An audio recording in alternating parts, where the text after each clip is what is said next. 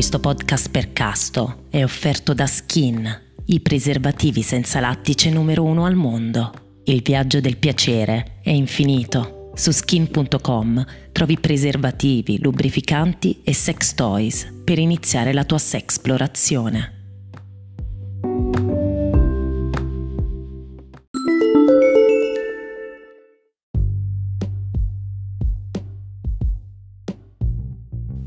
Ciao a tutti, dopo lunga attesa torna C'è posta per casto. Questa rubrica che è nata con gli autori anche così un po' per scherzo, insomma per rispondere ai vostri drammi di uccelli in amore, si è rivelata invece una bellissima occasione di confronto su questioni come sesso, amore, relazioni, insomma tutte quelle cose che ci fanno tanto godere quanto soffrire. E allora cominciamo con la prima domanda.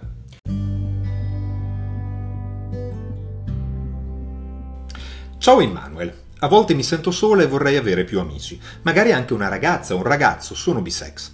Però non mi fido più delle persone. C'è tanta falsità e non sopporto chi parla alle spalle.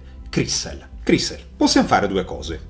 Ti potrei dire che il mondo è cattivo e la gente è stronza, ma non hai bisogno di me. Puoi fare un post su Facebook in cui ti lamenti, la gente si identifica con la lamentela perché si vogliono lamentare anche loro, ti mettono tanti like e tu ti gratifichi. Anzi, ancora meglio, fai un post in cui dici dopo la delusione di oggi sto tanto male, ma senza dire qual è la delusione. Così in tanti commentano chiedendoti ma no Crystal come stai, cos'è successo? E tu non rispondere, così anche passivo-aggressiva e hai completato veramente il pacchetto della vittima prima. In alternativa, puoi provare ad assumerti qualche responsabilità nei confronti di te stessa.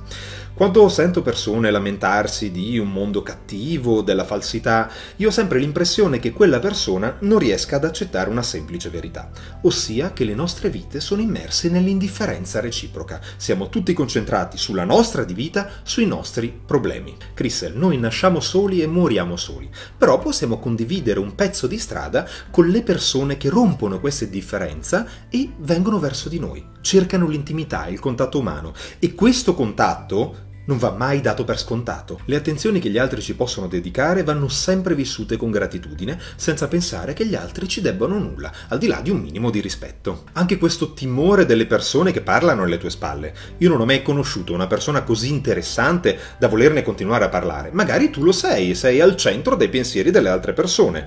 O forse sei tu, che hai una visione un pochino infantile, egocentrica e ti immagini al centro del mondo di tutti, non solo del tuo mondo. Io dubito che gli altri ti vogliano attivamente danneggiare, che pensino male di te. Più probabilmente agli altri di te non importa nulla e non mi sento di biasimarli. Inoltre qui c'è anche tanta insicurezza. Ti faccio un esempio.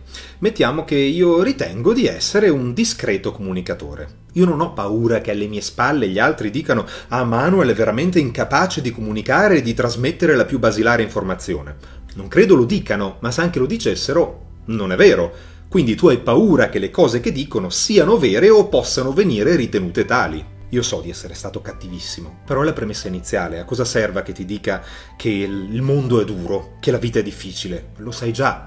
Quello che puoi fare tu è lavorare sul tuo atteggiamento, capire come diventare più forte in questo mondo difficile.